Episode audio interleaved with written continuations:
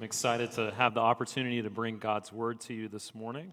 I invite you to turn in your Bibles to Psalm 90. Psalm 90.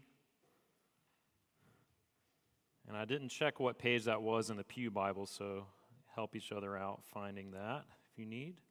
I'm going to be reading out of the English Standard Version. Just it's the one I'm familiar with. It may be a little different than your translation, so just a heads up there as well. Last time I had the privilege of preaching here, I finished preaching my sermon and stepped down, and Craig announced that I participate in the longest service that Redeemer has ever had in its history. So I'll try not to, to make that the case today. Psalm 90. A prayer of Moses, the man of God. Lord, you have been our dwelling place in all generations. Before the mountains were brought forth, or ever you had formed the earth and the world, from everlasting to everlasting, you are God.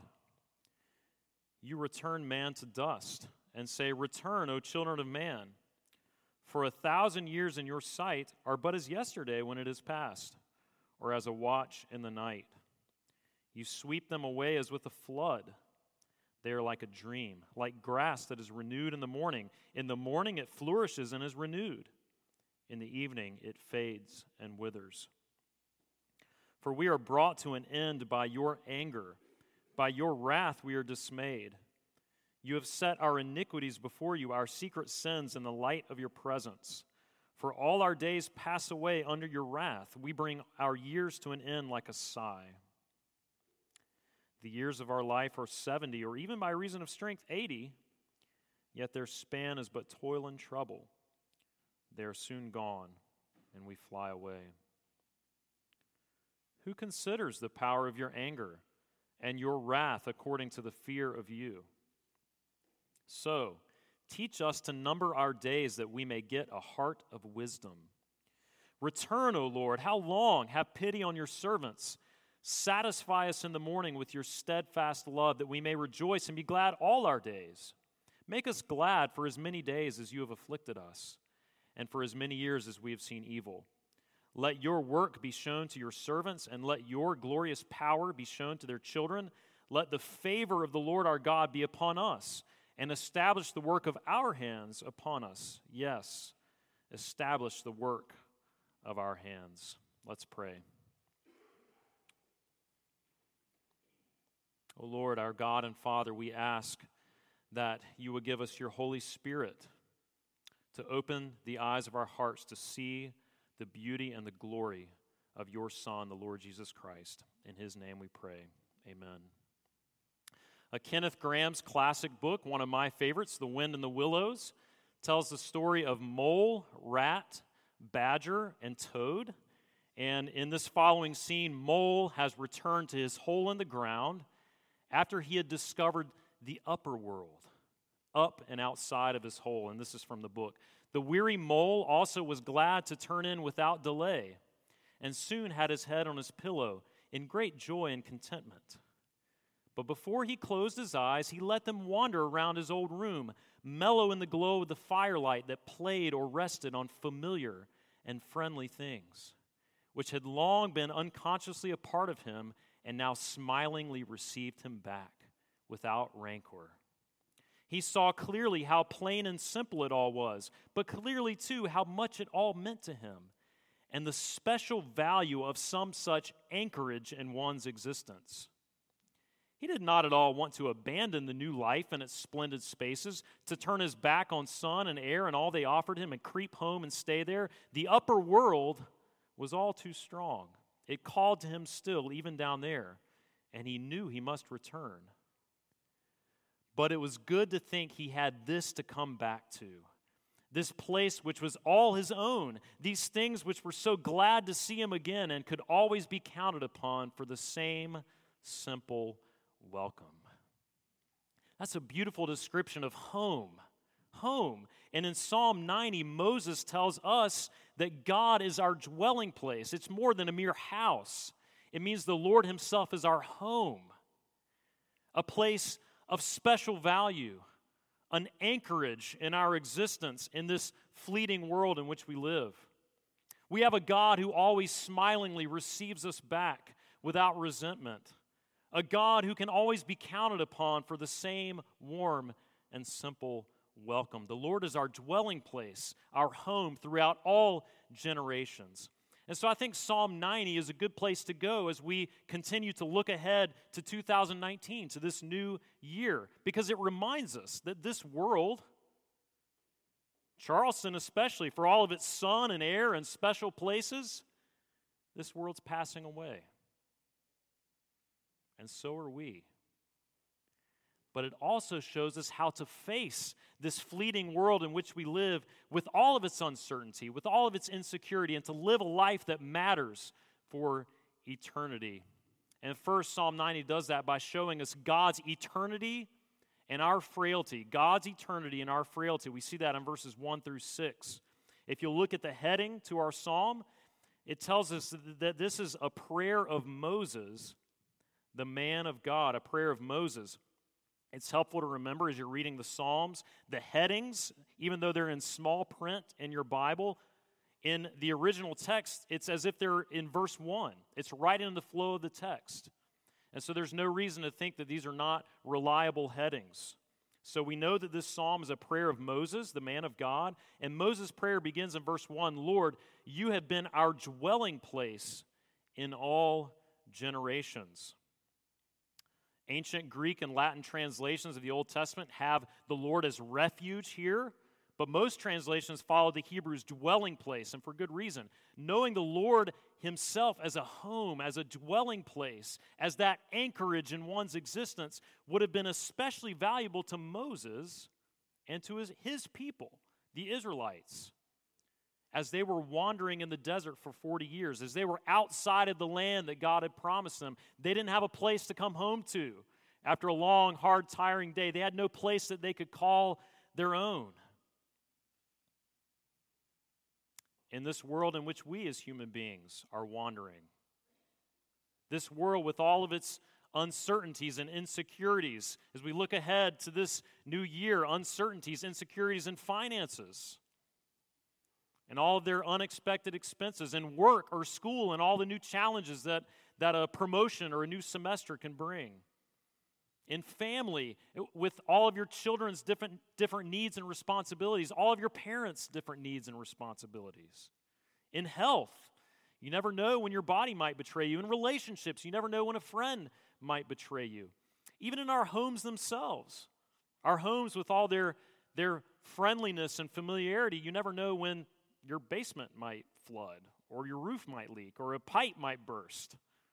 In all of this insecurity and uncertainty in the world that we face, how secure is this home? Look at verse 2. Before the mountains were brought forth, or you brought forth the whole world from everlasting to everlasting, you are God, everlasting to everlasting. Our home is a place of eternal security. And Moses looks back to creation, he looks to the mountains. If you go hiking or biking or walking in the mountains and, and you look up and you see the sheer size and majesty and immensity of the mountains and, and the lines and textures of all the stones, th- their beauty and their majesty just overwhelms you. And you get this sense that, that this is old, this is ancient, this is powerful. The mountains are newborns compared to God. The world had a beginning when God spoke it into existence by the word of his power, but God himself has no beginning and no end. He is eternal and unchanging. And it's in the light of the eternity of God, the security of God, that we, we sense our frailty and insecurity as human beings. Look at verse 3 you return man to dust and say, Return, O children of man. So Moses has looked back to creation, now he's looking to the curse. The world and all who live in it are under the curse of death. Moses himself wrote about it in Genesis chapter 3, verse 19. By the sweat of your face you shall eat bread till you return to the ground, for out of it you were taken, for you are dust, and to dust you shall return. If you look at verse 4, we continue to see this stark contrast between God's eternity and our frailty. For a thousand years in your sight are but as yesterday when it is past, or as a watch in the night.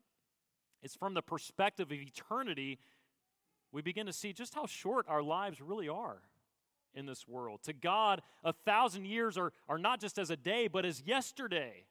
Yesterday is already gone. Before we even know it, our time on earth is gone as well. A thousand years are like a, a watch in a night. So, when viewed from eternity, our life is not only incredibly brief, a watch was just a few hours, but you hardly know whether you're awake or asleep. It's gone before you know it. You think you have a long time to make your mark, to be remembered. Moses is saying, You've got a quarter of an hour. You've got a snack break. That's it. Think about what the prophet Isaiah says to God's people. Essentially, he says, You think you're big stuff? You're a drop in the bucket. Dust on the scales when viewed from the light of eternity.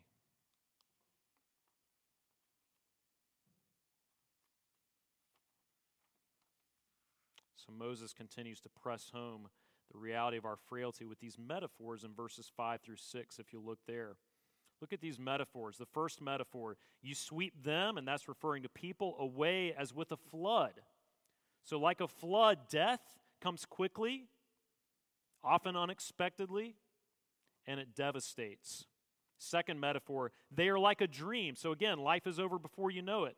Third metaphor, like grass renewed in the morning, in the morning it flourishes and is renewed. In the evening it fades and withers. And this last metaphor is just especially discouraging, is it not? Because there's early promise, but it only ends in later frustration. And the things in our lives are like that. A promising new job or career prospect falls through the cracks. A, new workout plan is getting you into shape, and then an injury derails it. You think that he or she is the one. And then your heart is broken.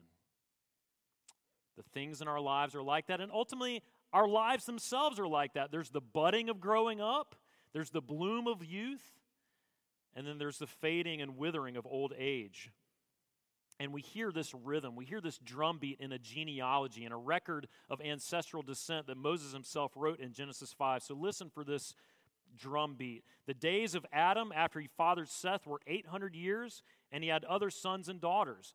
Thus, all the days that Adam lived were 930 years, and he died. When Seth had lived 105 years, he fathered Enosh. Seth lived after he fathered Enosh 807 years and had other sons and daughters. Thus, all the days of Seth were 912 years, and he died. And on and on and on it goes. You hear that drumbeat. He lived, he fathered, he died. He lived, he fathered, he died. And on and on and on throughout every generation. Our frailty as human beings. But then the psalm goes on to show us the reason for that frailty, the reason for our fleeting lives in verses 7 through 11. What's the reason for our frailty as human beings? Verse 7 For we are brought to an end by your anger death a result of God's anger? Now, you may be sitting here this morning, that answer may surprise you, that answer may annoy you, that answer may even anger you. But I want you to consider the context of this passage and Moses himself, who's writing this psalm for a moment. Think about Moses. He is facing this reality of death every single day, day by day, year by year. He's wandering in the wilderness and he's watching his fellow Israelites, the people that God had called him to lead into the promised land. He's watching them drop dead in the desert every day. Bruce Waltke is a commentator on Genesis and he does the math for us. And I didn't check it, so we'll just trust that his math is correct.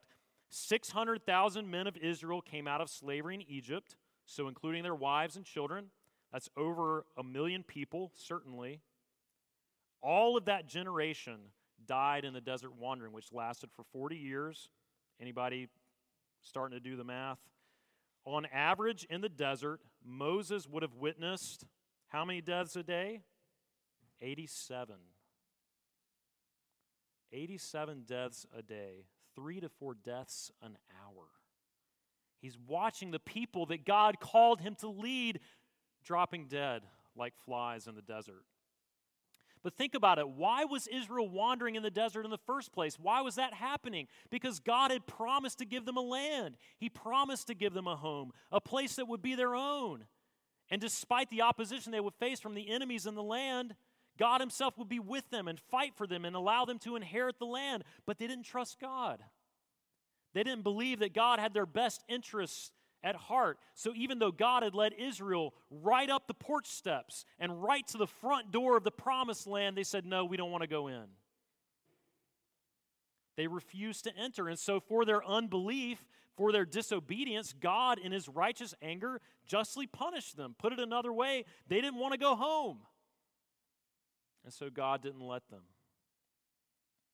And what was Moses' understandable response to the reality of death that he faced every day? And what's our understandable response? Look at verse 7 again. We are dismayed by your anger. We're dismayed. We're overwhelmed. We fear death. It's understandable, which means ultimately we fear judgment. Because death, though it's an enemy, death is, is itself a judgment from God. And so why wouldn't we fear it? It's understandable. And look at verse 8, it gets a little more personal.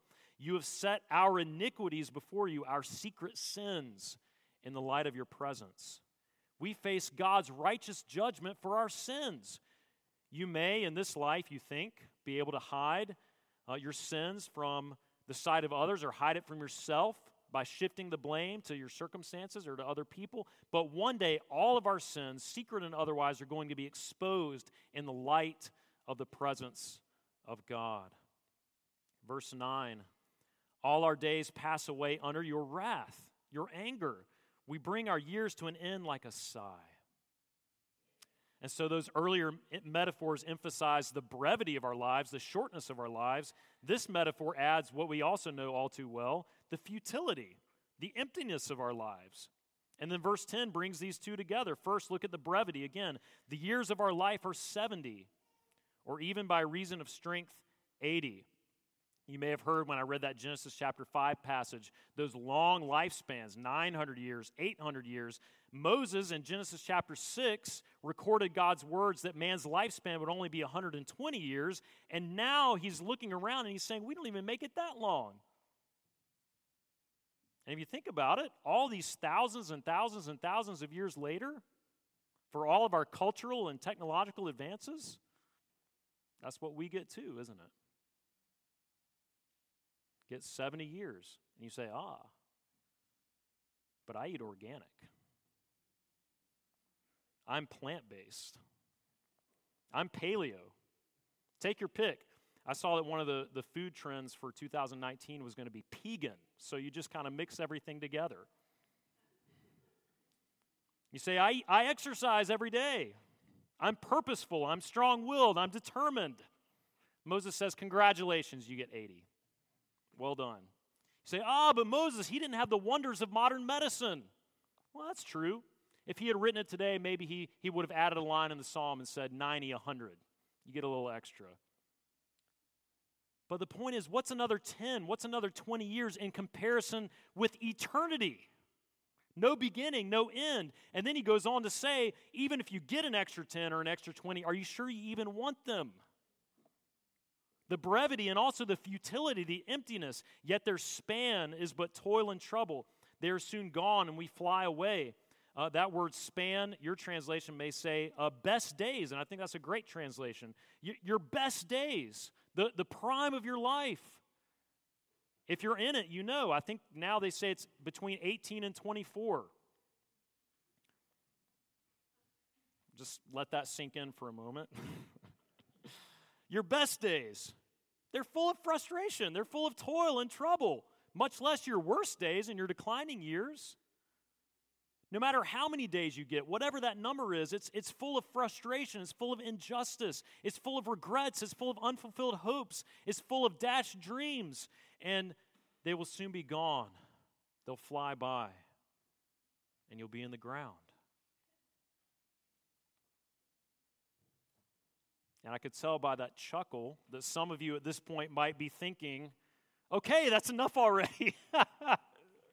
Why are you spending so much time talking about and thinking about death? Isn't this supposed to be encouraging? Well, Moses tells us we need to think about it because we don't. We don't consider the reality of death as we should. We don't like to think about it. We don't like to talk about it, but we need to. We do all we can to keep from facing the reality of death, but we must. And Moses essentially says that in verse 11 with this question Who considers the power of your anger and your wrath according to the fear of you? I'm going to reveal my age a little bit, and you'll know that I'm not in that 18 to 24 best days category. A few years ago, I listened to a, a radio series on NPR called Rethinking Death. Rethinking Death. Uh, the main premise of that series was this it's hard to accept that everyone eventually dies. So, how can we better understand death as a part of life? How can we better understand death as a part of life? And one guest on the show was a woman named Jae Rhim. And in her childhood, she had a friend die. And she said this I needed a new way to think about death, to think about death as a moment of transformation.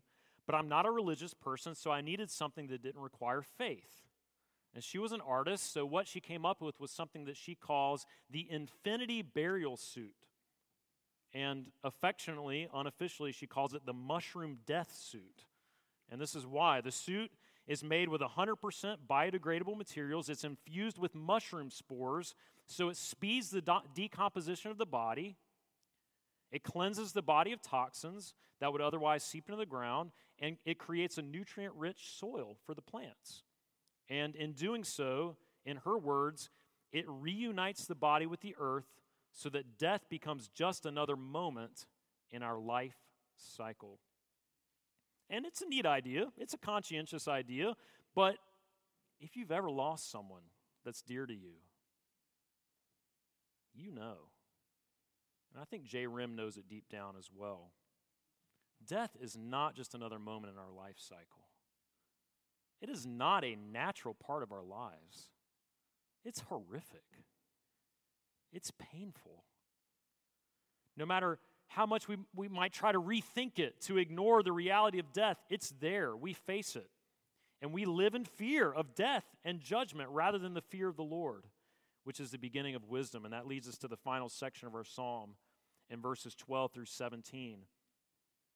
So, given that the life of God is eternal and unchanging, that our life is short, full of futility, ends in death, rightly so because of God's judgment for sin. Given that we don't really want to face these realities, what do we do?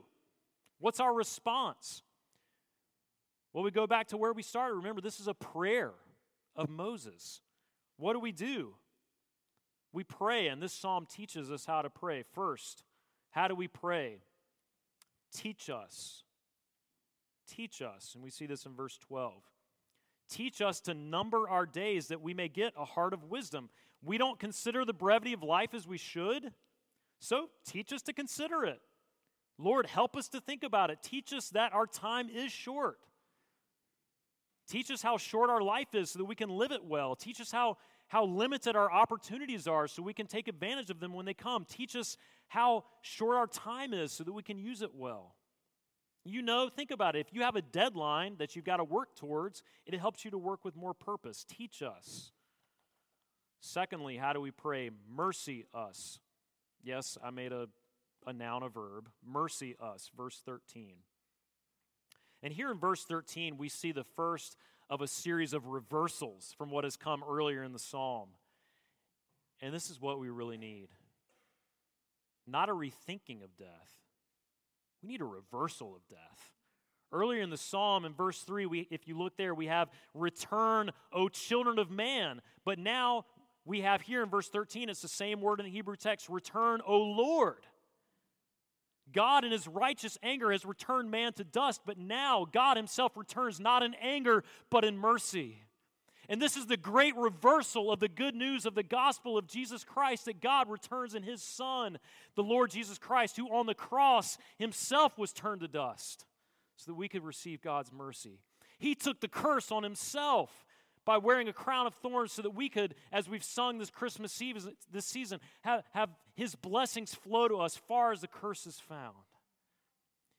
He did not deserve to die because he never sinned. He's the only one that that's true of. But he let our sins be set on his shoulders on the cross. And he was swept away.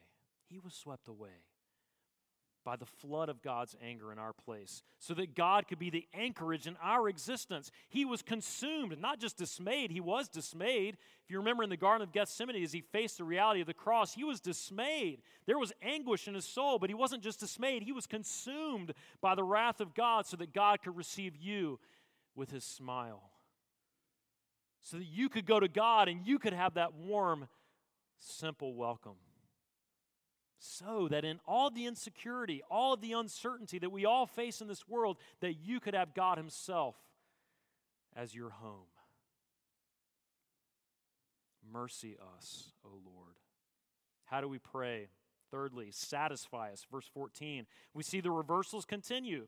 Early in verse 6, we had grass that was renewed in the morning, but withering in the evening. Remember that rhythm of, of early promise, later frustration. But look here, verse 14. Look at the reversal. Satisfy us in the morning with your steadfast love, that we may rejoice and be glad all our days. No evening, an everlasting morning that never fades into evening. In Christ, the, the sun and the fresh air of that upper world has, has broken through into the brokenness of this world. And one day it's going to explode into everlasting joy and light and life and splendor. And that's breaking in even now. So, even in the sorrows, even in the uncertainties, even in the frustrations, you can have joy deep down, even in those sorrows, both now and forever. Keep going. Earlier in verse 9, all our days passed away under God's wrath. But look at the reversal, verse 15. Now we have, make us glad for as many days as you have afflicted us, and for as many years as we have seen evil. I think Moses here is looking ahead to the promised land and he's asking the Lord to give his people as many days in the promised land as they had in Egypt and in the wilderness. But we know in Christ it's far greater than that. It's far greater than that. We have 2 Corinthians chapter 4 verse 17. This light and momentary affliction is preparing for us an eternal weight of glory beyond all comparison. Comparison in the gospel, joys don't just balance out sorrows. They don't seem light and momentary now, but when viewed from eternity, no beginning, no end, we have an eternal weight of glory beyond all comparison, awaiting those in Christ. So, how do we pray? Teach us, mercy us, satisfy us, and then lastly, use us. Lord, use us. For all of our frailty, for all of, our, of the insecurity that we encountered earlier in the psalm, we see here that God's work will last forever. Look at verse 16.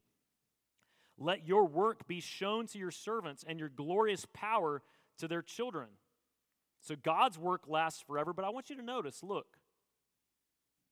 verse 17. Let the favor, or better, the beauty of the Lord our God be upon us and establish the work of our hands upon us. Yes, establish the work of our hands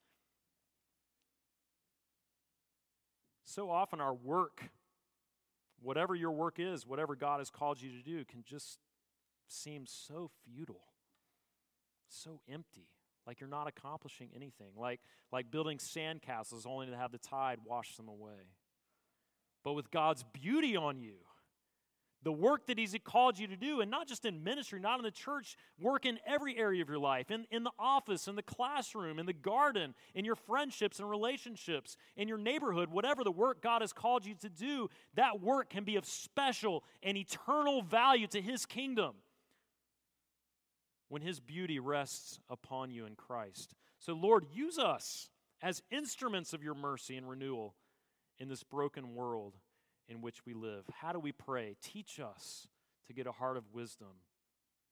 Lord, have mercy on us and your Son, the Lord Jesus Christ. Satisfy us all our days. And then lastly, Lord, use us for your kingdom purposes in the world. I'm going to close and pray to that end for us. Let's pray.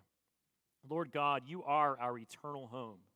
You are the anchorage in our existence, both now in this fleeting world, in these frail bodies, and forevermore in the upper world and in our glorious bodies. With this hope, help us to face unafraid the brevity of our lives and help us to pray with Moses. Teach us to number our days that we may get a heart of wisdom. Show mercy to us in Christ. Satisfy us with your love that we may rejoice and be glad all our days. Show your saving power in and through us, and let your beauty be upon us. Establish the work of our hands. Yes, establish the work of our hands. Through Christ our Lord, we pray. Amen.